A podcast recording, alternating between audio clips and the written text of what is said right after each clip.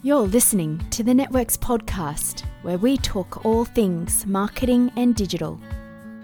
I'm your host, Lisa Ma, and I'm part of the team who run the face to face Networks events across Brisbane, Australia.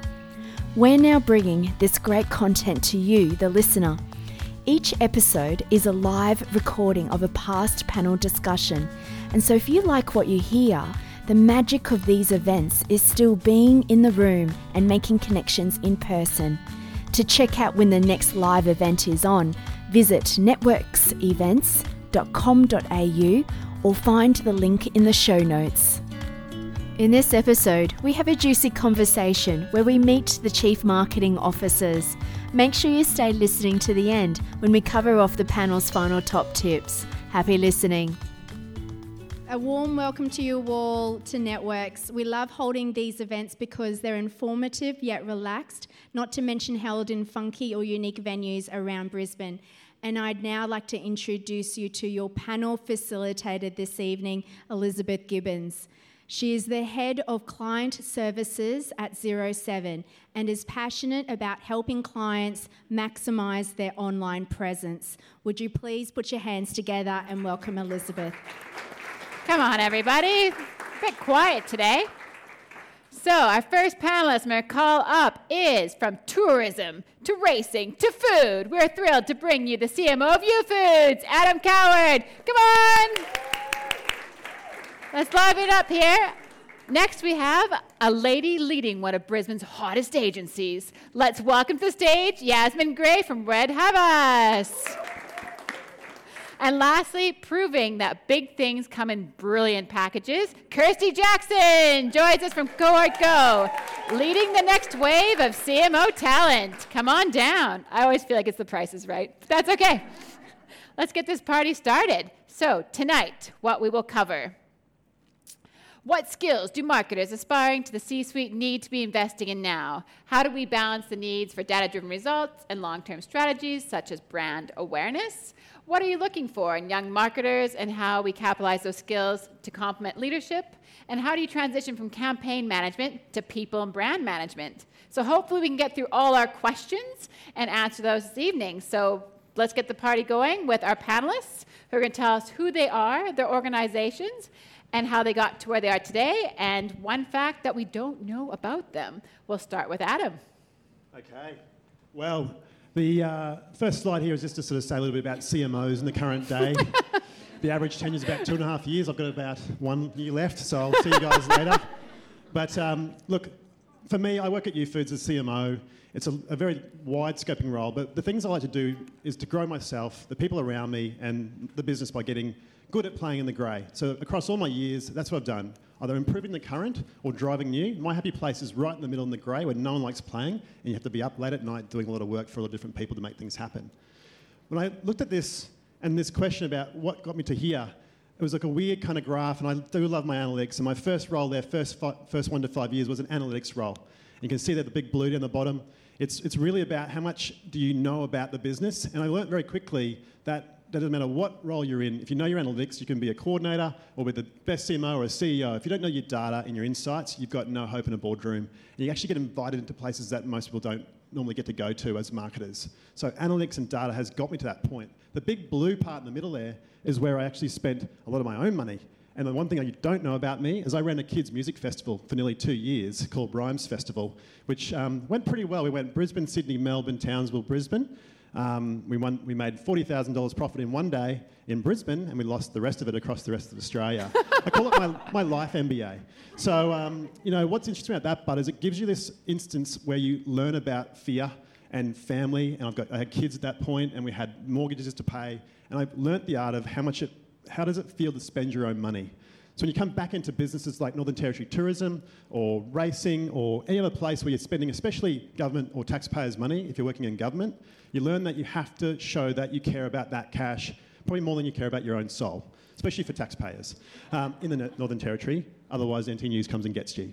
But basically, you know, when you start to learn those sort of things and you move into those later roles where you're really responsible for a lot of cash, a lot of countries, 30 to 50 million dollars worth of spend, there's a lot more things that come with it. So governance, finance, culture, you know, how you get incremental sales, learning how to learn.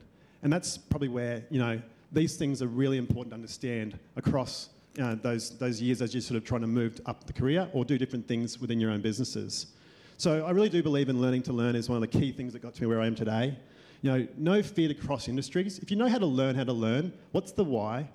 How do you understand it, connect to it? What's the what? What are the things that people actually care about? How do you kind of visualize that for people you're trying to sell something to, or talk about to, or communicate to? And what's that how? How do you actually put it into practice and make it usable and doable? And the more important thing for me to get to where I've gotten to is the what if.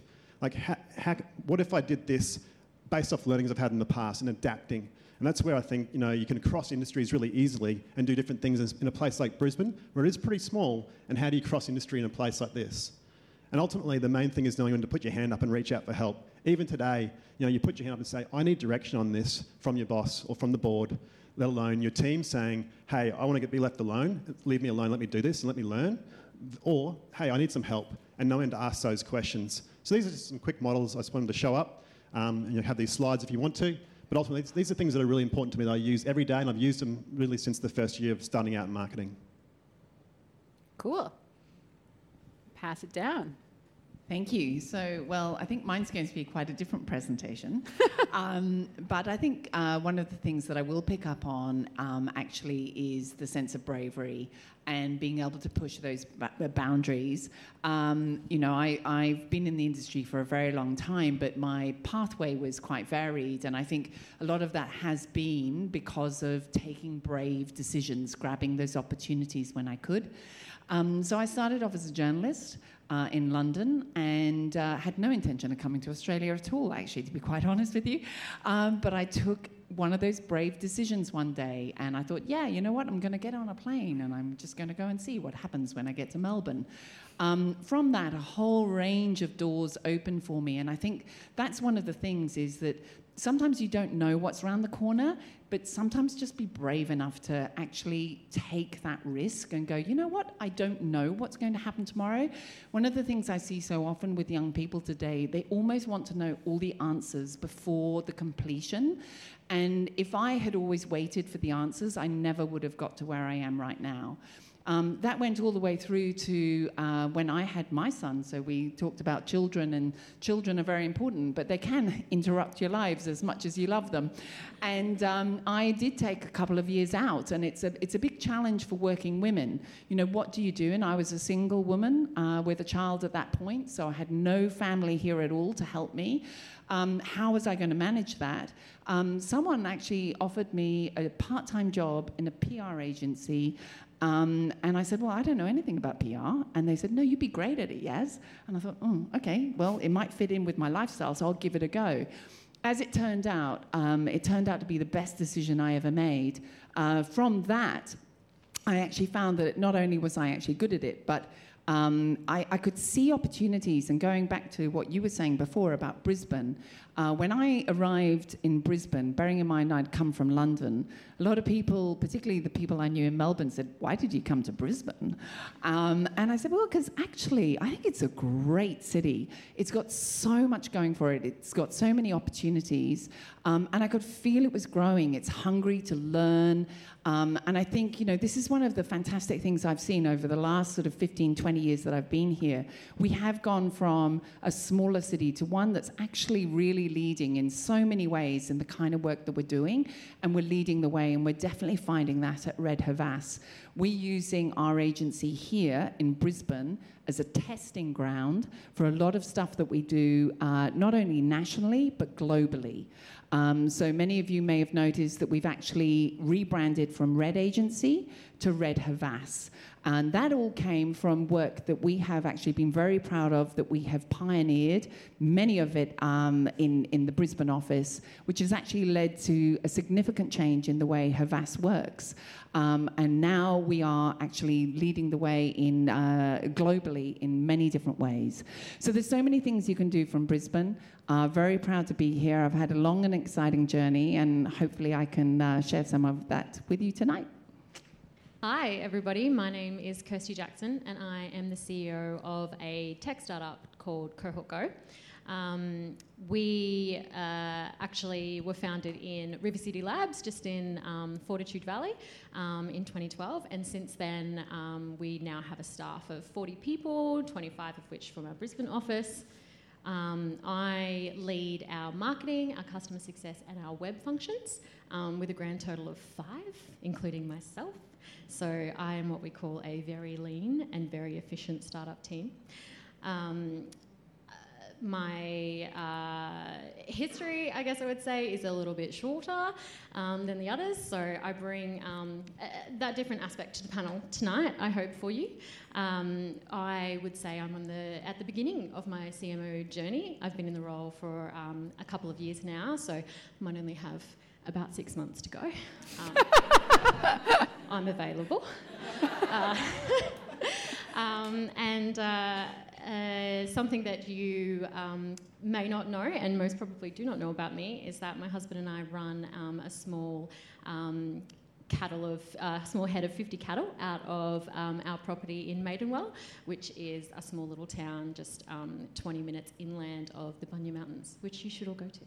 Really. Excellent. So let's get things started with our first question. What, in your opinion, is the primary objective of the CMO nowadays?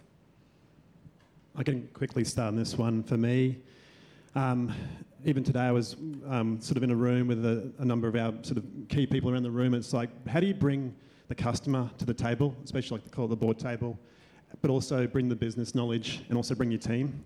So it's that intersection of all three and making that a great place to be every day of the week.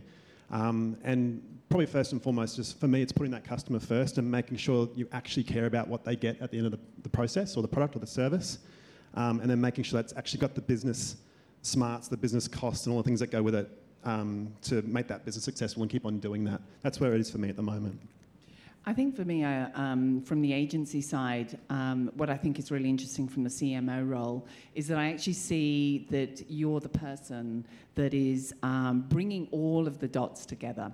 Um, so you're making sure that you get the right people in the right room at the right time with the right skills um, that actually will together can, you know, bringing that team in a coherent uh, fashion so that you can actually deliver the business objectives. Um, because quite often you're the one in the firing line, right? Yeah, and that's that's where it's probably the buck is certainly stopping with the CMO these days. Whereas I think in the past, you know, you probably got away with it through uh, working through agencies and working sort of to externals, and that wasn't necessarily your fault, or you couldn't quite attribute where the problem came from. Whereas these days, you need to know exactly what that dollar gave you back in return for that minute. And if you can't do that, well, you're not a very good CMO, so get out. not real, but that's where it's getting to, right? Yeah, that mirrors what I think about. Um, I guess my purpose today as CMO and is revenue growth. That is what I'm here for. Two years ago, it was brand growth, and I think our purpose has to move with the stage of the journey, or stage of the customer, where they're, or the brand, and where they're at with that journey. I know when I was like younger, you know, Stone Ages, I used to think like That being a CMO was like crazy glamorous, and you just like swanned around all day and said, "I'll hire that agency and that agency and that agency's out," like total Anna Wintour style. So I'm wondering, what is it actually like day to day? Can one of you describe the actual nitty gritty? Yeah, I think my day to day might be a little bit different. Um, so there's no swanning about. Oh, that's what I want. That's, that's what I want, want to be. That's where I aspire to be, just swanning around, pointing at people. Um, but being a startup, we're so hands on. Um, so where most of my day is spent collaborating with others, there's so much that's leading my team, also collaborating. Um, being such a lean team, we spend so much of time of our time in cross-functional teams then, and I feel like most of my day is prepping for the next presentation. I spend so much of my work day communicating with the rest of the organisation. And we follow the rule of seven at cohort. That is that you need to say the same message seven whole times before someone really hears you. So, you know, if the sales team still aren't picking up what, we've putting, what we're putting down and we've put it down six different ways, there's no point getting frustrated. We just say it one more time. Can I jump in here from the agency side? Um, what it seems from the agency side is that CMOs spend a lot of time in meetings, which means they're very unavailable when you need to speak to them most, which is kind of really frustrating, I have to tell you. Um, and the other thing that they do is they spend a lot of time avoiding spending money when what you really need them to do is spend some money. So. In a Cheaper. startup, that's me. I'm avoiding spending money wherever I can. Yeah, it's, it is pretty crazy. I mean, less, more for less, right? Is the is the common theme. Doesn't matter if you're the customer or you're the business wanting something from the customer. And I think that's the biggest challenge at the moment. There's just no glamour in that whatsoever. More for less. There's zero glamour in it. And Are you saying data isn't sexy? no, I'm happy with data, but I want it more for less. Ah, so, okay. um, so my point there is is that the challenges which kind of um, make you get out of bed and are exciting are becoming more and more minute, and there's more and more of them, and there's no there's no big well, certainly not in new foods. There's not a lot of 20 percenters or 30 percenters left to go and get. It's made up of heaps of good to great style one percenters that you got to do every single day well. Otherwise, it just doesn't work, and you can't get that platform to work and the growth to come.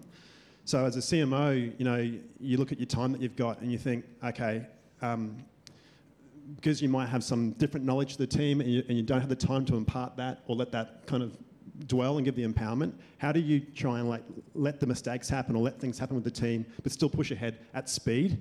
And speed is really the, you know, speed and time for me are the big things. And that's why you do find that, you know, it's 12 o'clock at night if you really care. It's 1.30 getting something done so you can deliver it for tomorrow because it actually matters.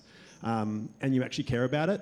So as soon as you stop caring about it, that's when you find it really hard to, to enjoy the non-glamorous parts. But I do find that it's, the challenge is so rewarding, so it's good. So thinking about those 1% tasks that you're accumulating over time and trying to grab at, how do you prioritize them or how do you identify which 1% is more important than the other 1%? Yeah, that's that is like the million dollar question, I suppose. Um, I think one thing that we're doing well at Youfoodz, and, and it's probably a lesson for me of late, is to actually force myself to do less. So we've really edited edited back. We would have had 600 different assets running at any one point in time, trying to reach a customer and tell them something, and we just couldn't manage that, and it got out of control to a degree. So when we've edited it back to like 20 key assets and three key channels, and really understand the quality of that channel and the outcomes from those channels, it's allowed our whole team to actually make a conscious decision about what we're going to do next and which one, one percent, what, sorry, which one percent we want to choose to do. Whereas in the past we've been controlled by those one percenters, and we just had to react every single day. Um, so I think from my point of view, if you can edit back and get to the things that really matter, and, and you, you might lose a bit of cash or lose a bit of money, but as long as you can afford to do that, and then you can make a better choice to go two steps forward to get into the future.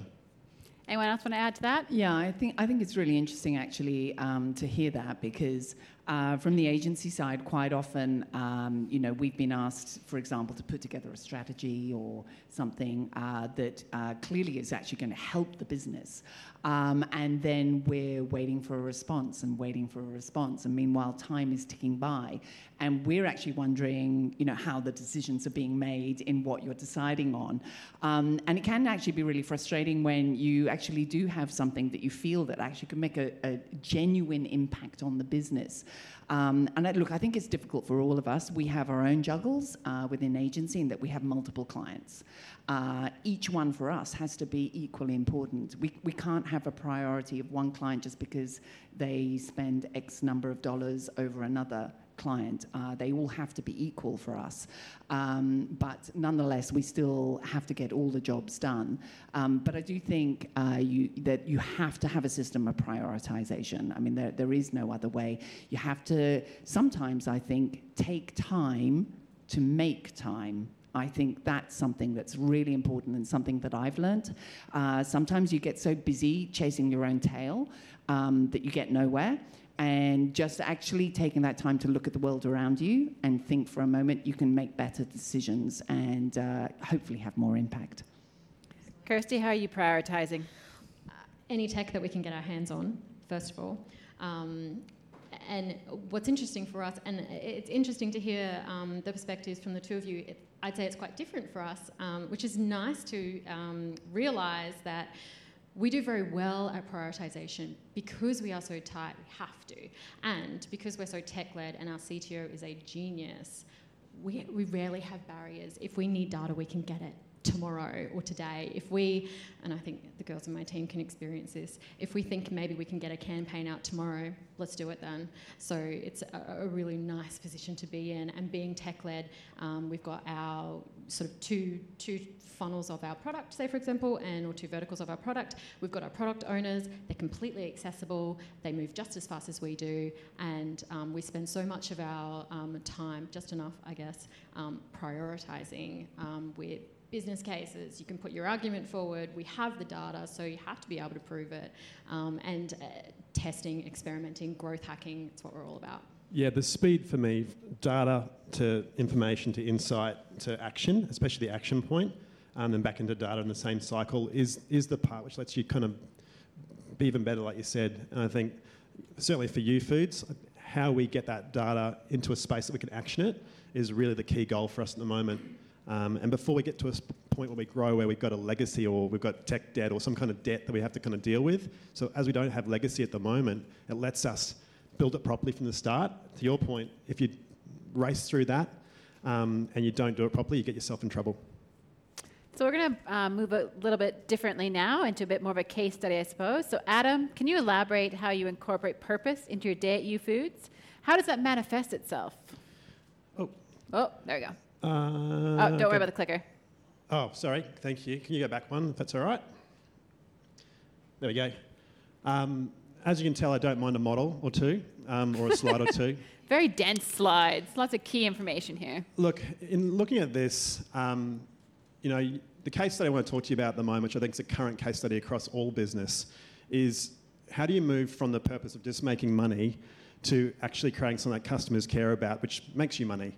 When your purpose is about like focusing on the cash and the revenue and whatever else, you can get yourself in trouble. And I suppose I just wanted to highlight an example, which is in the discounting game, which unfortunately is where you know ready-made meals. If you don't know, Youfoodz is in 3,000 stockists around Australia.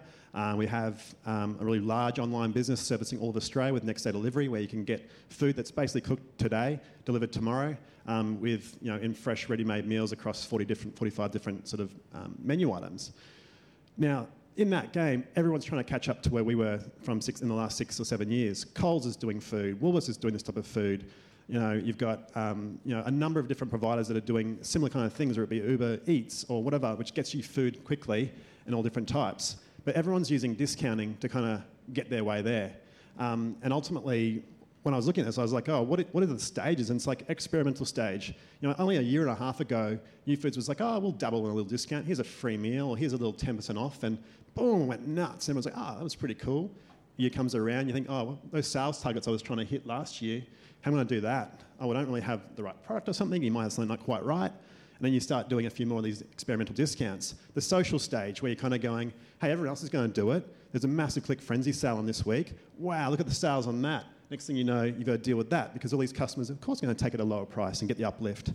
Then it's that instrumental stage. Oh, we need that every week now. Let's do that every week because we need to do that. Oh, that person's churned. Have they gone to a retail store? I'm not sure. Either way, we need the cash to hit that revenue target. So let's do that. Discount, discount, discount, and that compulsive stage.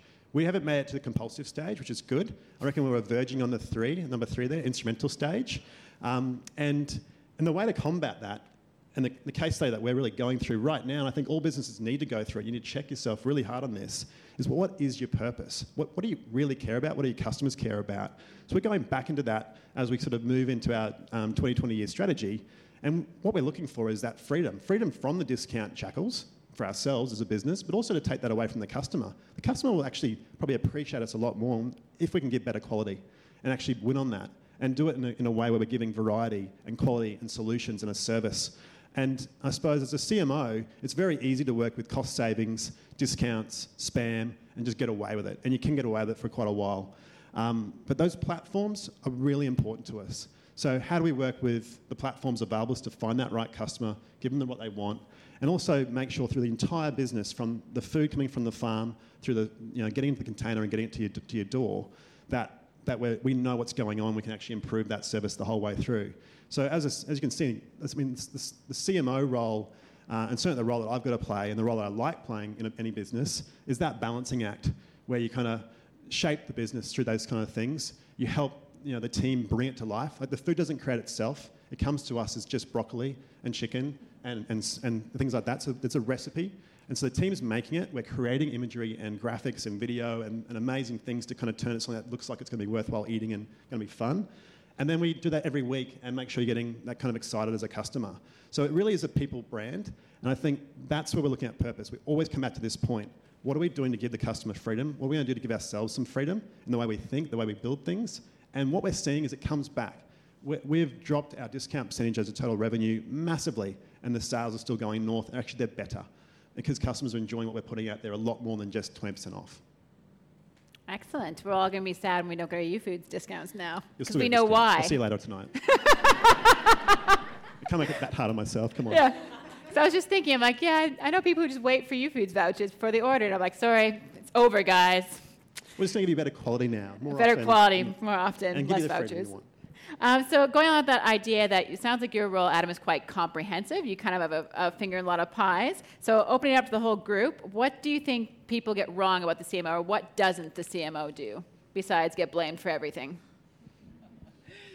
I think quite often uh, they need to be braver, actually. Um, I think what can happen quite often, and what I see quite often, is that they get very caught up in the politics of what's happening within their company. So the governance. Yeah. And, uh, you know, you can, as, as an agency that's on the outside looking in, and obviously you're, you're engaged uh, usually by the CMO to advise and help and, and give advice. Um, and I've seen it time and time again where there's kind of like the inner desire for that advice, and they're asking for these really creative ideas or, you know, fantastic strategies and so on and so on. And then when it really comes to it, it's like actually the company's not quite brave enough to take it on. So sorry to waste your time, which is really what has happened for everybody, not just us, but actually for everybody. Um, and so I think, you know, uh, being brave enough to take on some of those new challenges um, and have faith that uh, maybe there are other experts outside of your own industry, your own business. Because sometimes when you're in the business, you can't see the wood for the trees. And I think that's one of the benefits of agency. Um, not all agencies, obviously, are brilliant, Obviously, yours is the best. but there are some that are great. Such as Red Havas. Um, but, I mean, no, in all honesty, I think the thing is, though, you need to find an agency that will be a really great partner with you that you can trust. Because if you can trust them, then you should be able to work together to actually tap into the fact that they are going to look from the outside looking in and help you see the things you can't always see. And, and that's something I see a lot. Kirsty, anything you don't do No. besides swanning around? No, I think at a sta- uh, again at a startup, um, may be able to start a drinking game. Um, I. Uh, this question kind of stumped me, really. I think um, there is nothing that I don't do um, for our organisation, and uh, I think that the the thing that most comes up for me is the question: CMO. What does that do? Um, you know, people are used to the CEO and the CFO and the COO, but um, They're like, you're just a schmo. yeah, Sounds lazy. it's still quite often, it's so surprising how much marketing does not have a seat at the executive table. So carrying on with Kirsty, we'll just keep rolling with you. So you started your journey in brand awareness. You mentioned that before. So can you tell us a bit more about your current mission with your slides? I can, yes. So, um, first exec hire onto the exec team after the co-founders. So, started at the very beginning for us a couple of years ago, um, and I kicked it off with a rebrand, um, and that's our Cohort Go brand that you see now. Um, and to set the scene for you, Cohort Go, our tech platform, is um, a platform available for international students um, where they can compare and purchase the, all the essential services they need to um, prepare for their international study experience. Um, so since then, we've doubled our international student base from 50 to 100,000 students, um, and it's time now to pivot our focus without forgetting about our priorities of brand awareness um, and our lead acquisitions for our sales team. Now, at the same time, we're expanding our focus onto the customer experience um, and our revenue or retention revenue growth. Um, so, as well as our 100,000 students, we now have a good few hundred business clients. Um, so, we're moving on to care for them. So, what we started with was um, a customer journey mapping workshop. So um, after lots of post-it notes, um, whiteboards, brainstorming, open discussion, everybody in the building who touches our customers, um, we ended up here at this journey map um, where we've got the different stages, um, layers of steps, touch points, resources, thoughts, feelings, and experiences. Um, to the next slide, please. So, next stage for us is focusing on those customers in our early usage and our mature usage stages. So, what do we need to build a framework for our customer success team to operate within? So, this is where we get hands on.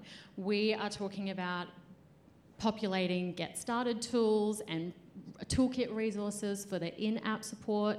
Um, we're moving on to templates and reports and these aren't just static templates and reports. With the access that we have to our dev team and our data, we're using automation to populate these reports with meaningful data.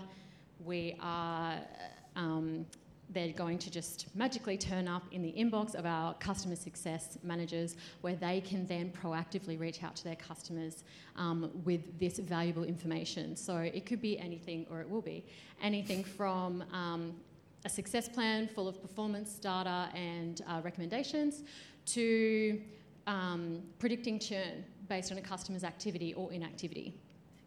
So uh, the next stage after this is the dashboards, where we usually begin and end.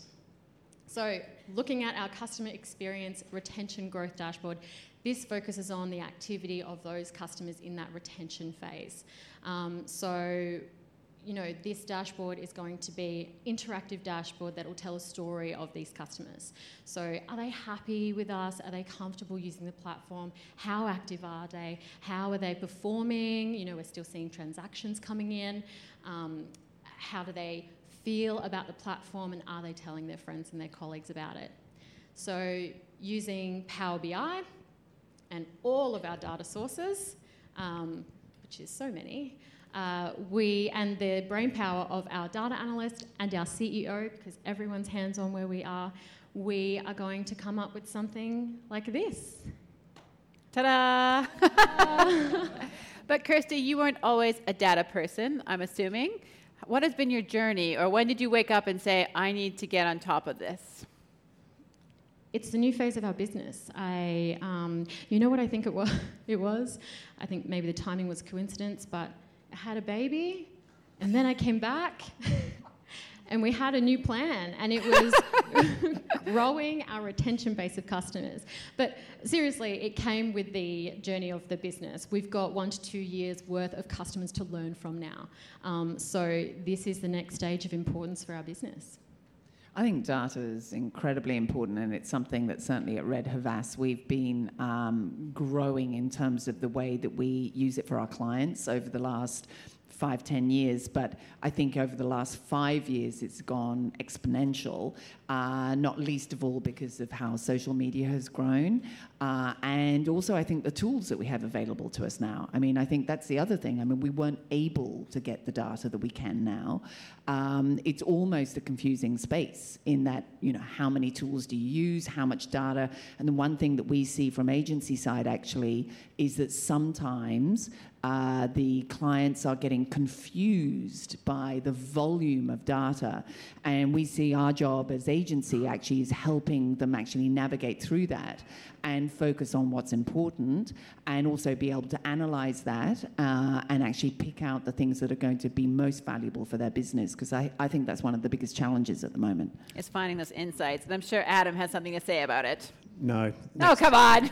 um, yes. Look, data for us, and especially for myself, as I said in my preamble, it was it's been there the whole time, and you learn that if you don't have that opinion through the data, you can't sort of do things. But in the last little bit, especially for me, with the data we had with Youfoodz, which is a mound of data around our customers, what they do every week, what products they're buying, the variables around, you know, is it the, the, the source that's making them want to buy it? Is it the, you know, is it the, the time of day that's making them want to buy that? Like the, the variables, you know, I work with Elizabeth in racing, and, and the racing side's even further. So it was a really great training ground actually for a place like U Youfoodz racing to food. Not quite right, unless we're maybe doing dog food. But from farm to plate, that's horrible. Um, but, ul- ultimately, um, you know, when you look at the variables that are available to any one, one thing to make someone buy something or check it out or do something different, um, then you realize what you're trying to deal with and that, that stream, that, you know, that massive fire stream of data. So what we're sort of learning at the moment and what I'm learning personally is that data is, needs to be separated from information. Data is nothing. It's just currency. It's just stuff.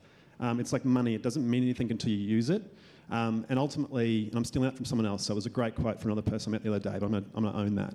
Um, so you can use that from me now. But so data means nothing until you use it. And then make it into information is the, next part. And so there's inputs, there's outputs, and there's the process to go about achieving it. And what we learned in our team is that we had people that were the process for data. And then when those people come and go, you lose the access to the data um, or the access to the information. So we're really rebuilding our data strategy with that mindset to say what are the inputs, what are the things that we need to know. We don't currently know the birth date of our customer because we don't ask that question. We actually don't know if you're a male or female from our website because we don't ask that question. Um, can we ask it and can we add it? Absolutely. How are we going to do that? Obviously, it becomes a thing. What does it mean if we actually get it or not?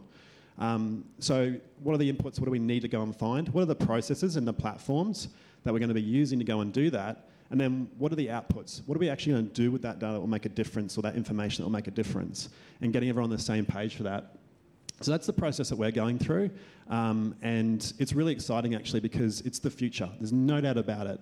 Um, and the way you go about structuring it to make that data available to be used for things like voice and voice apps to make your product visible and available so you can actually just, hey, you sorry, hey Siri, grab me some Youfoodz on the way home, or where's the nearest you know, BP that stocks, it, stocks the food all that stuff is super important. Um, if I was going to be spending time anywhere, it's on that piece and finding good partners. Some people in the room. Shout out to Customology who are working with at the moment on that. um, discount, please. Um, and and um, yeah.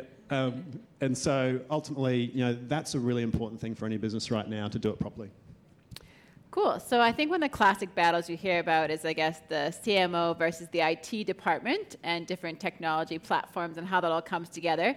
What's your advice when you're pl- when you're fighting an IT war or dealing with people who might not be so clued in with your mission and purpose as a CMO? Anyone? Random I, question. Well, I'll definitely jump in on this one um, because I actually just recently worked on a project, uh, and obviously, clearly, I won't say the client, uh, but I worked on a project whereby uh, they, it was a merger of the group. Um, and one of the biggest issues they had was communication internally. Um, and they had so many you know, problems about how they were all communicating. And one of the things that we did as an agency is we went to go and talk to their IT department and found, in fact, the IT department could fix a lot of the problems, but no one was talking to anyone else. And it was one of those classic things where all the answers were actually there, but no one could see it. Um, so I think what, what's really interesting is that there's this fear between marketing and IT in, in many ways, and they're speaking different languages, but in a funny way, they're actually uh, both have tools that need to communicate. So I think the biggest thing is communicate. I mean, you must talk to your IT department because I think they're, you know, you've got to help them to understand, and they've got to understand your world as well. Um, I don't know, maybe you've um, had some issues there oh, at all. No, Adam, I mean, no? we we are one, I suppose, in that essence because that's the way the company was built. I mean, it really tries and, and really is a technology sort of style of company first, which sells food, the classic sort of Amazon style of play. So we have that ingrained. If you don't have that in the business, you certainly are in trouble. To your point, um, I think the things that are frustrating is that there's so many new platforms coming through that you can go and use, and ultimately the tech team, bless them, want to keep keep it all standard and connected and, and not necessarily to your point like out of their reach and, and things that are outside of our bubble so you know that's the part that i find that there's tension where how do we grow the bubble give our data away or do something different with a platform that might you know give us some tech debt or give us some hacked code that we learn something. And yeah that's probably the, the struggle for, for me and, and how do we get that on the pipeline when there's other things to be done which are probably more important than that? You know what i mean? They might be a little bit risk adverse, is probably the concern. Well, it's I suppose yeah. There's there's risk, and then there's Youfoodz risk, and then there's risk again. So Youfoodz risk is right out here. You're out in the far distance. So I suppose yeah. How far do we go out into that into that space? And then yeah, I think you said it before. How much money do you want to spend on things that may or may not work? How brave you want to be? And I think voice is one of those ones where you're just going to burn cash the next couple of years Until but it will it come back. I think the interesting thing is also the number of companies that we work with or have worked with where we find, uh, because they haven't communicated well with their IT department, um, we, we find we have a lot of problems where there's not a good CRM system. If only they had a good CRM system, we could link back to their website if that was working properly. And, and you know, so often simple things like nobody knows quite who actually even built the website. You know, it's amazing. So, um, you know, and that makes it very complicated, right? So um, I, I really think, you know, there does need to be much more of a connection between those two, two parts of a business. Take them along with you. So we'll go to Yasmin now. So you're very passionate, as you said, about the power and the bravery required to be the great CMO. So who do you work with that's doing it well? Tell us more. Yeah, so if we can go to my slide, thanks.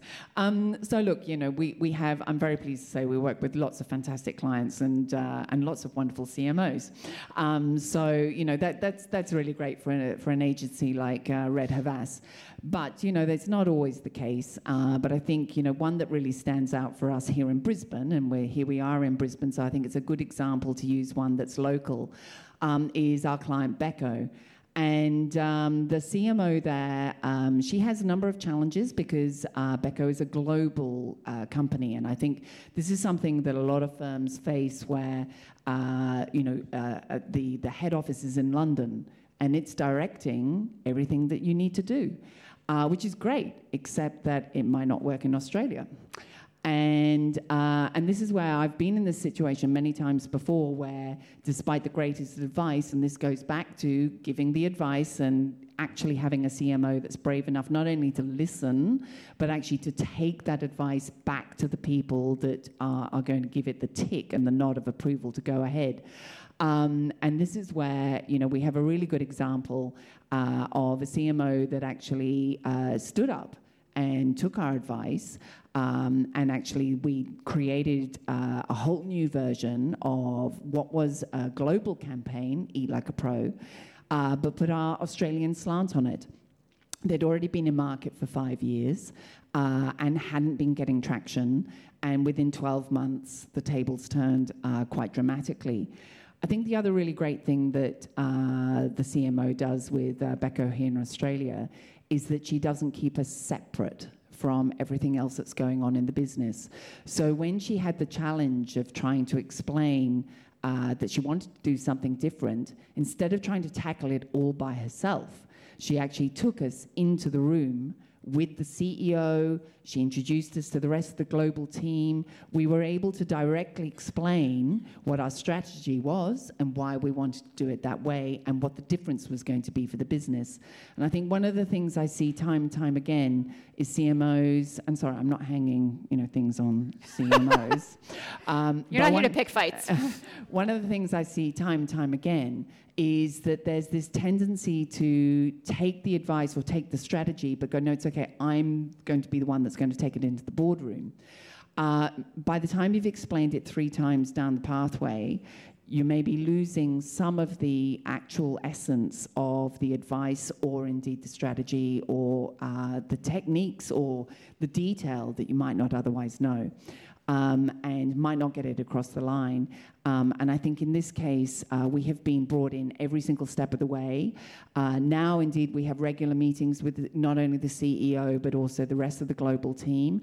And in fact, the work that we've actually rolled out here in Australia is actually now being emulated in other parts of their global business to show that, in fact, actually, if you take an individual approach, you can have a very, very strong effect. So uh, you can see the results on the slide um, clearly there. But we achieved, you know, obviously great changes in terms of percentages. But I think it's about how you work with with the CMO that's really important. that integration. So, just a quick warning to the audience that we're going to have questions about 10 minutes. Also, reminder this is a podcast recording, so please do not swear. Bear that in mind as you plan your questions. So, we're going to switch gears again and talk a bit more. I think there's a lot of people in the room here that are aspiring to be great CMOs or to work on one of your fabulous teams, because I'm sure you're all hiring in different ways.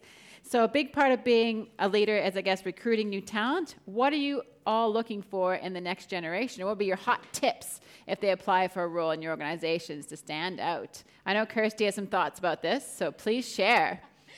Um, Mine are really short and simple. There is so much low hanging fruit when you are applying for a job.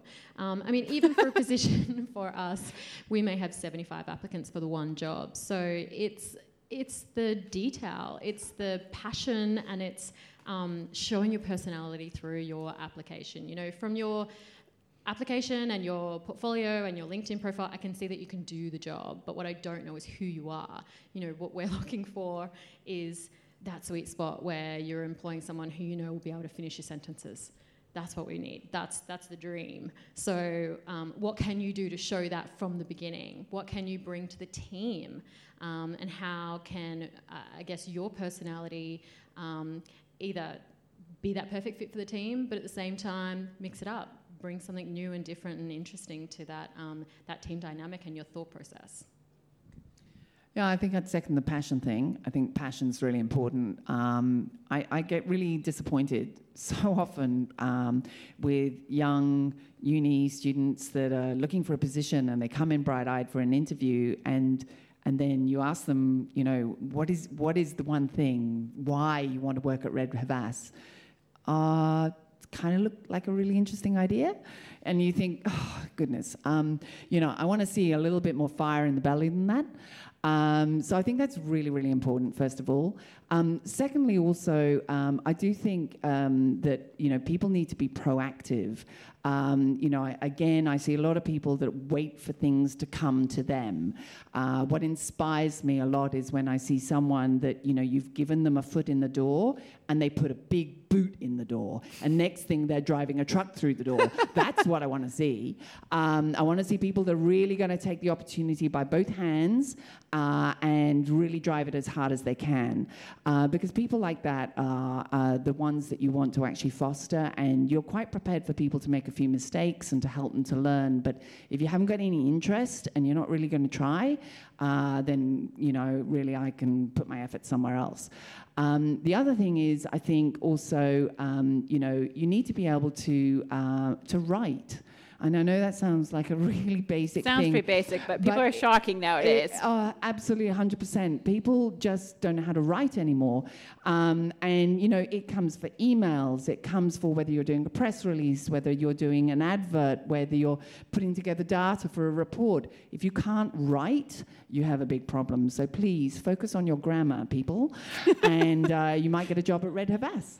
Spoken like a true journalist. Um, I mean, we're recruiting right now for a brand and marketing manager, come analytics person, come unicorn, come sort of. Oh, everyone's everything. writing things down all of a right? sudden. But um, but you know, you know, how do you, how do you get all in one? To your point, and definitely it's this idea of um, not just coming in to take the job, but where can you take the job? Um, that's really what we're looking for because uh, you, I didn't answer the question before, but as a CMO, I'd love to spend more time in the creative space, like in that mm. space where you get just to think freely and, and just be a bit more wild. So, you know, and you want people around you that are going to have that conversation and, and not just be asking or waiting for you to give that direction as a CMO. It just doesn't help, especially mm. in that the level that's just um, sort of alongside and below. And I think ultimately what you're finding now is the organisers are getting flatter and flatter. So you have to be ready to kind of deal with the CEO or some kind of random request directly from a board member or whoever it might be to actually go and um, do it and, and just do it because you want to and, and kind of be ready to do that.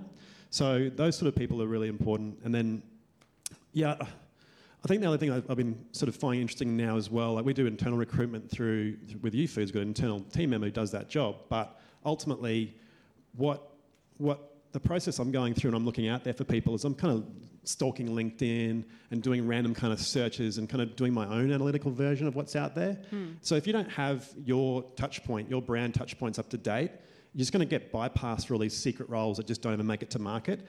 Most of us don't have the time to want to go out and put something on Seek or LinkedIn if we don't if we don't have to. So the network, the things that kind of save me time, like you said, if you're if you're there right in front, you know, with the bus or with the boot or with the vision, you're going to be well in front because I just don't have the time to go and find someone who's going to have to go through a massive process this, in this day and age. Kirsty, do you have any pet peeves you want to share? I know you have one. So many pet peeves. Do not address your cover letter to whom it may concern because it concerns me. and I am on LinkedIn. I'm available. I'm out there. You just like search, quick search, CMO, go. That's me. don't diss her, madam. Don't to whom it may concern. Grammar. Just quickly, quick proofread. This is what I'm talking about the low hanging fruit. There is so much of it.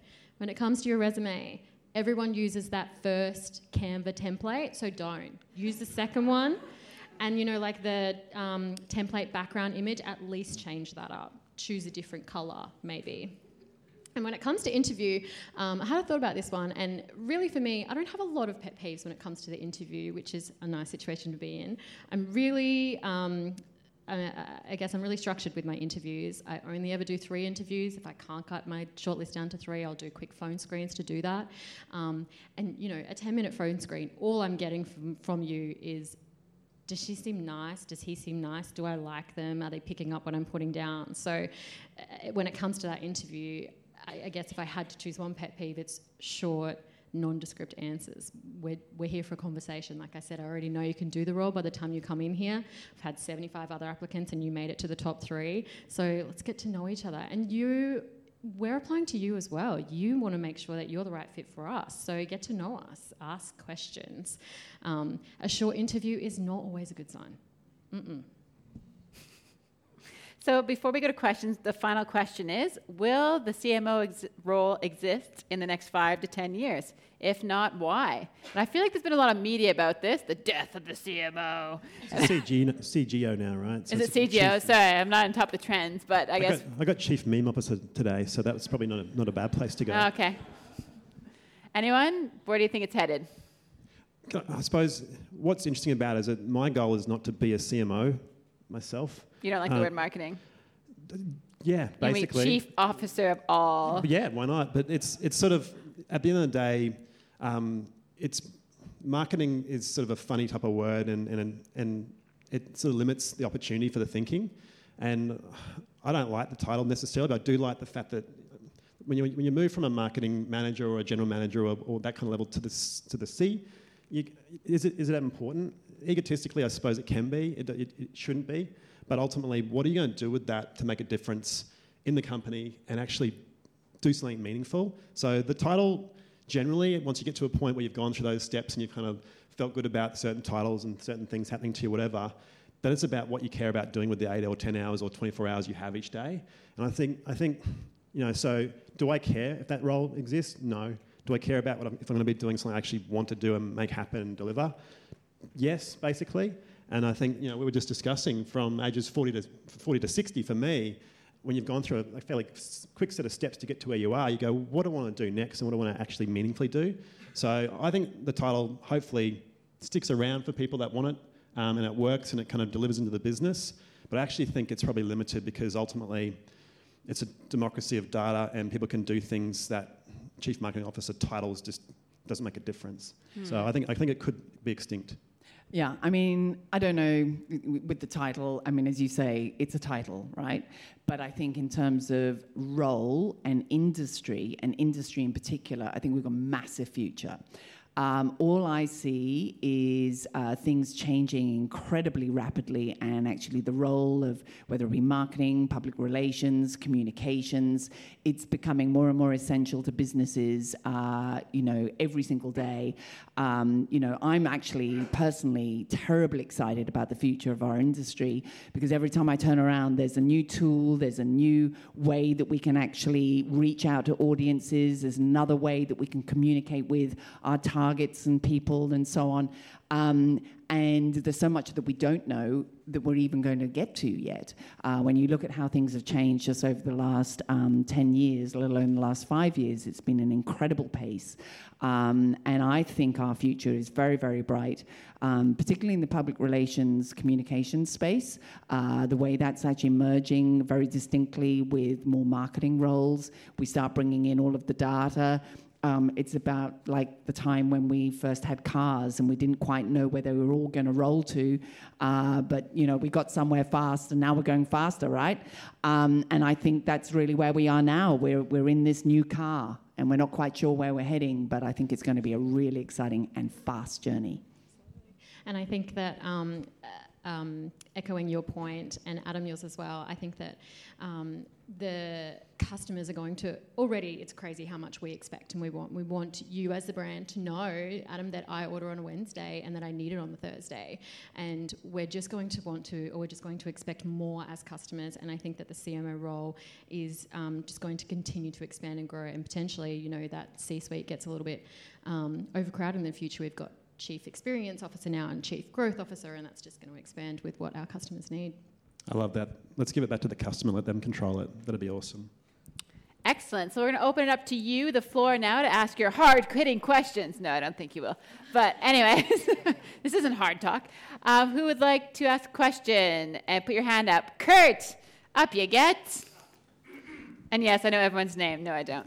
I just happen to know Kurt. Who are you? Yes. Um, yeah, my uh, question's for Adam actually, in and around uh, Youfoodz, a few things. So the, the tone of voice in the brand for Youfoodz differentiates really well from your competitors.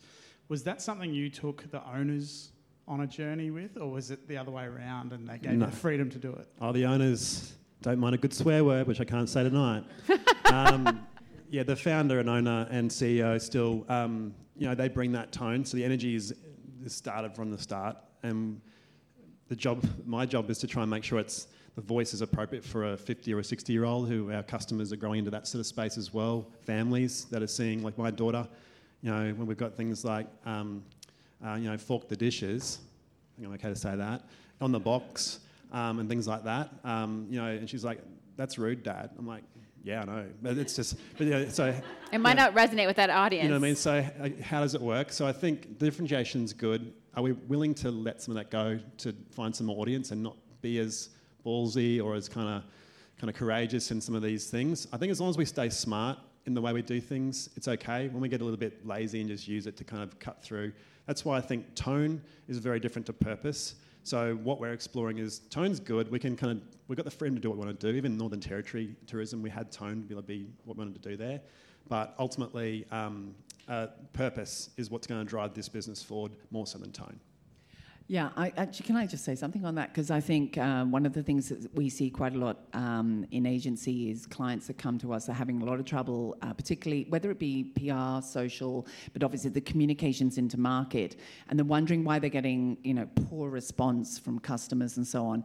And the tone is actually very important. Your tone of voice, your personality.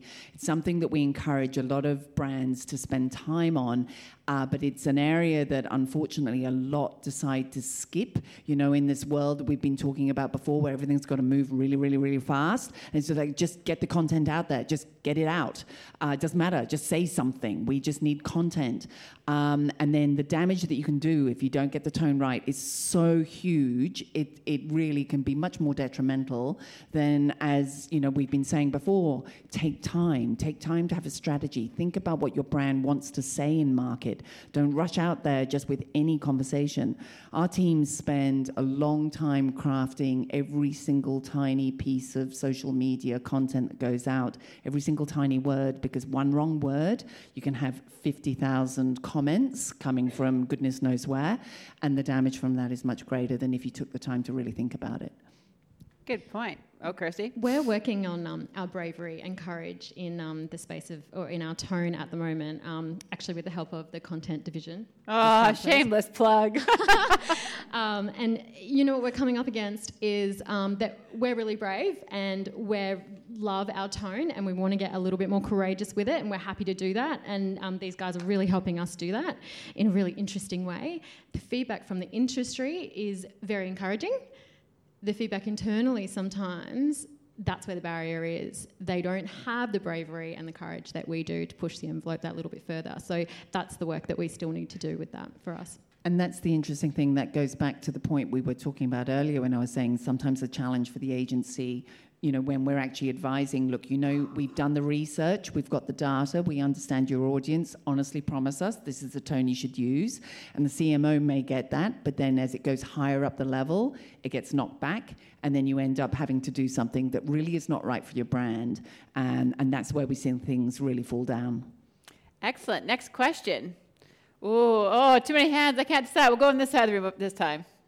The lovely lady with the glasses, who I do not know your name. Thank you. Hi, I'm Priscilla from Growbox. oh, stand up. Right.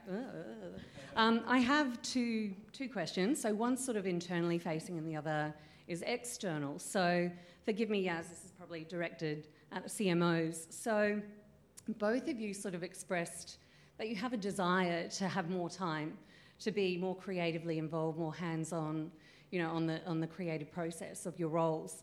Um, thanks to the recent Financial Royal Commission, there's you know a huge emphasis on the data that boards get from their CMOs, and that data, you know, should be around particularly governance, risk, culture, and customer sentiment. And they want that in a really unbiased way.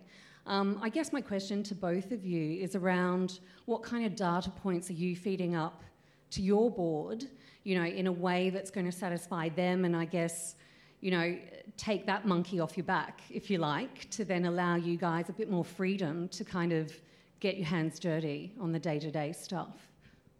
I like it. Yeah, you give them data and they want more data and they have more questions, want more data. But it's good. So I think that's a really awesome question because ultimately um, we've mapped the entire journey from start to finish and we know all the different things that make a difference to whether a food's customer is happy or not. The best piece that I still love that our CEO goes looking for, and because he started the business and he was the one making the phone calls and he was the one listening to what the customers about the product, because we actually are like a restaurant, we actually listen to what they say, we'll put more pepper in for the customers, or we'll take something out, or try and do more vegetarian, mm. or whatever. It has that innate restaurant feel. So we're lucky that we already have a culture that exists. If you don't have that data culture and you don't place it around what the customer journey is, then you're in trouble. But we're surveying new customers every week. We listen to what they say. We have a team that sits down once a month and reviews the strategic questions we want to find out information on. All those data points that aren't just coming through the behaviour of the website or the behaviour of what we're seeing. Um, I get a lot of that of the, qual- the qualitative stuff more than the quantitative stuff because mm. Um, it just lets me kind of find edges or angles or, or a customer who might be doing something really random but they've asked for something really specific and I'm going, oh, maybe there's another 50,000 of you out there that I haven't done anything with and therefore we can create a system around that. Whereas the behavioural stuff I really love as well, but you need more, more help to kind of work out what it is that's kind of driving that behaviour. Yeah. But I've got to say, we, we live and breathe the information and we can only get better at it. I think I would rate ourselves like a 3 out of 10. Yeah. And, we're, and, we're, actually good. I think we're good, but we're a 3 out of 10. Um, I'd, like, I'd love to be able to get to a, a next level on that. Yeah. Different story over here. Um, our board uh, is um, we're all mates. Um, I guess you'd say. So, um, you know, uh, board meetings at this stage of our business, which is um, what it's why it's fun for us, is you know they're really casual. It can be um, a coffee with our co-founders and our one non-executive director, um, and so much of the way that our CEO runs um, the communications that we have with our investment team or our investors and that board is um, so honest and candid. So um, a lot of the data that uh, we feed up to that team is um, it is really authentic and really genuine, and we don't sort of like hide the hide the bad bits. Um, every time we communicate with them, it's an opportunity for their advice and feedback, and there are always questions. Um, recently, I had a question about um, how we're running our web acquisition funnel for one of our products, um, which is uh, essentially an e-commerce site. Um, so you know we can get so much data about that, um, and I.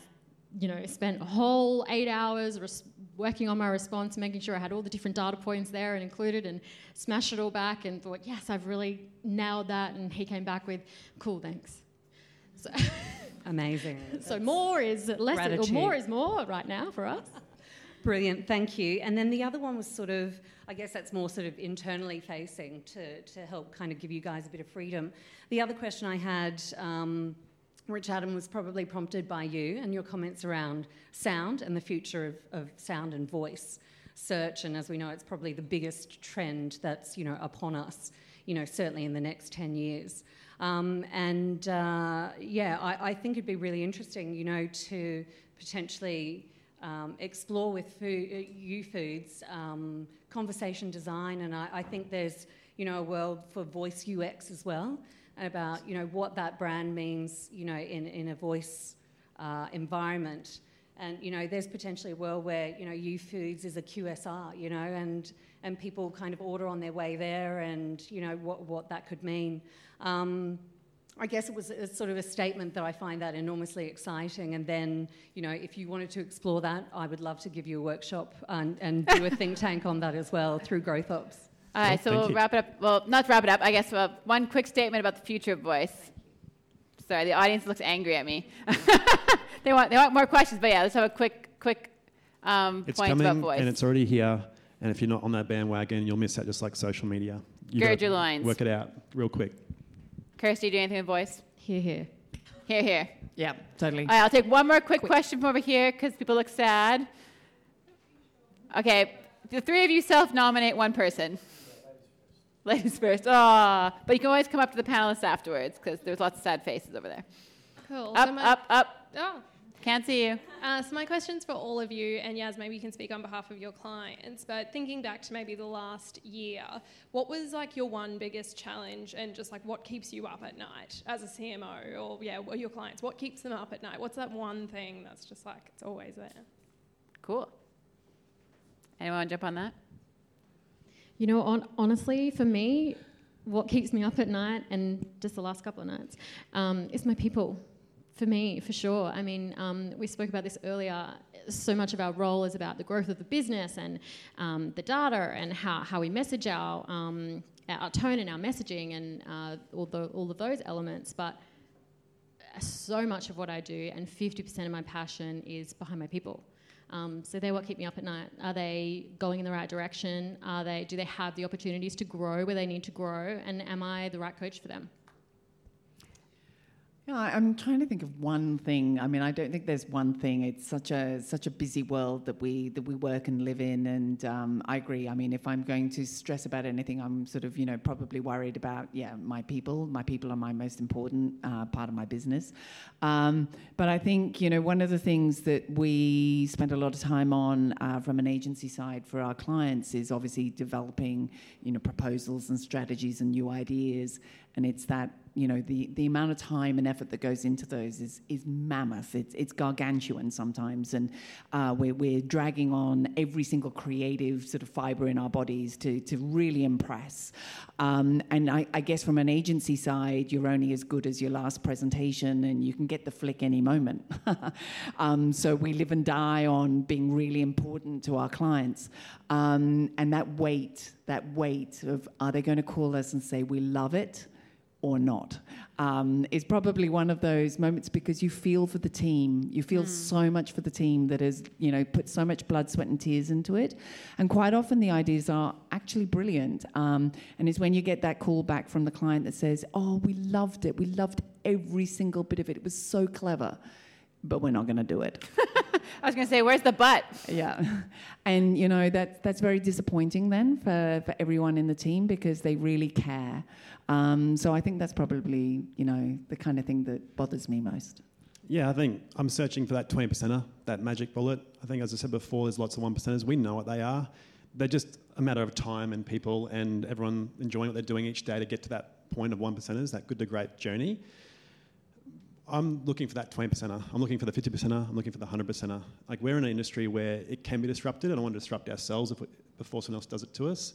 I, I really like the idea of trying to like, yeah, how do we do the next big thing in food?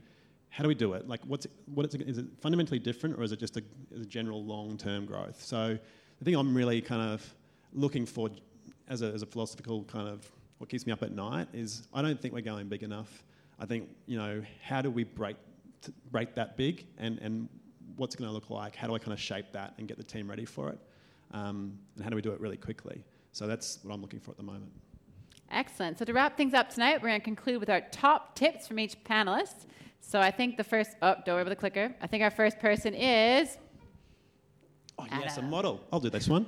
Um, is that a 10? How did you know? so look, I just wanted to give you something which I've used literally all my life. Um, I got given this model by a, a really good facilitator, um, a good mentor around just using it for everything. Um, and so from left to right, it just lets you kind of understand and step back and think about what's important and what do you need to kind of pull on to make things work. Um, I use it for my kids as an example. You know, you know, if they don't brush their teeth, what is it that's stopping them? Is it a system? They know how to get to the thing. The, the toothbrush is working. Do they have the skills? Yes, they do know. Um, the knowledge I've taught them a few times before. They've done it before, and the environment is pretty conducive. Although maybe I, because I've actually spent some too much time letting them watch TV or iPad and the momentum's a bit wrong, and the, the mo- motivation's not good enough. This is a really funny kind of example, but you can bring it right down to this and say, well, hang on, it's motivation.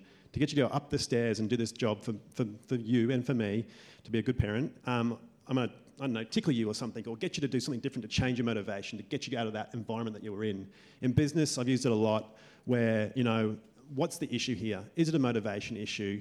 You know, in terms of discounts, if we keep on giving people the motivation around incentive for discount, the knowledge and skills about new product or different things or different ways to hack Youfoodz and make it better for you or to make you want to cook it rather than just get a discount, know, what's the environment they're in. So, you know, the systems, are we constrained by a system? Is there something that's stopping me that, you know, you physically just can't fix? So, you know, even when we look at like a really hardcore, hardcore thing, like someone who might have, you know, been hurt in an accident or is paraplegic or has got something which is the system is broken. They've literally had the system broken. They can't use their arms and legs anymore. What is it that's going to make that happen? Like, can you use this model to actually drive some different thinking or some bionics or something that's new or innovation which makes that work? You know what I mean? So it's a really, it's a really deep way to say top tip. But for me, like, I want to give you guys something which I think has been really powerful for me in my life, and I think we use it in business. We use it at U Youfoodz as well, because um, I lead on this sort of stuff.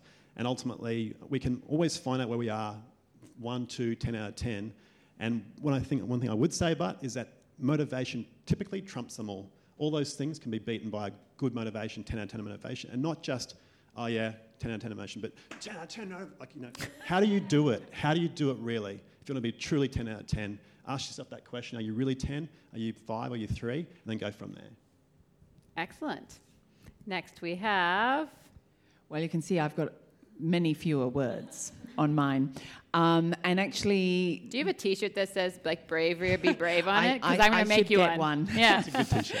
Um, I, I, and I actually did this on purpose for a number of reasons. First of all, I think you know it demonstrates the the power of words. Uh, a few words can say a lot, and I thought about what I put up there very carefully. Um, it says, "Be brave." Success comes from patiently seeking solutions despite the chaos around you. So there's many ways you could say that, but there's a lot within that one phrase which way you look at it, and particularly off the back of what we've been talking about today, uh, yes, uh, you need to be brave, you need to push through boundaries, but sometimes you need to actually be patient. Not everything is going to happen in two seconds flat. Sometimes take time, sit back, think, listen to the advice that's around you. Yeah, it can be really busy and chaotic, but actually, if you take that moment, you'll probably succeed much more uh, quickly than you ever would have imagined. Um, and the other thing was obviously, you said you were going to put this on social. So that will fit in the social screen really well. That will be really nicely framed on Instagram. I can see it now. Um, and for me, it, it's quite similar. Um, so much of my uh, success in my life, or the way I got to where I am, I think, um, came from pushing my limits and just being brave and being courageous none of us have all the answers, and most of us are making it up. So, you know. Fake it till you make it. A hundred percent. That is, I know it, it, can be contentious. You know, speaking to my husband about this last night, and he was like, "Oh, I don't know. Do you want to say that?" And then um, jumped onto my Instagram, and the first um, lady startup in my feed said, "Fake it till you make it, girls," and I was, "Truth, truth." See, like, so you know, just get involved and be brave about it. Push your limits, and you are as confident as you choose to feel. And um, just act as confident as you need to for that situation, and you'll get there in the end. Excellent. We'll hand it over to Lisa. Thanks for listening. We hope you enjoyed this episode's content. If you'd like to spread the word, please give us a five star review and tell your friends to subscribe. We love seeing how far our Australian podcast has reached around the world. A shout out to our listeners in the States, Germany, and London, and wherever you may be listening from. You can check out the show notes for more information about this episode and a link to an upcoming Networks event. Follow us on Facebook, Instagram, LinkedIn, and Twitter, and tune in soon for the next instalment.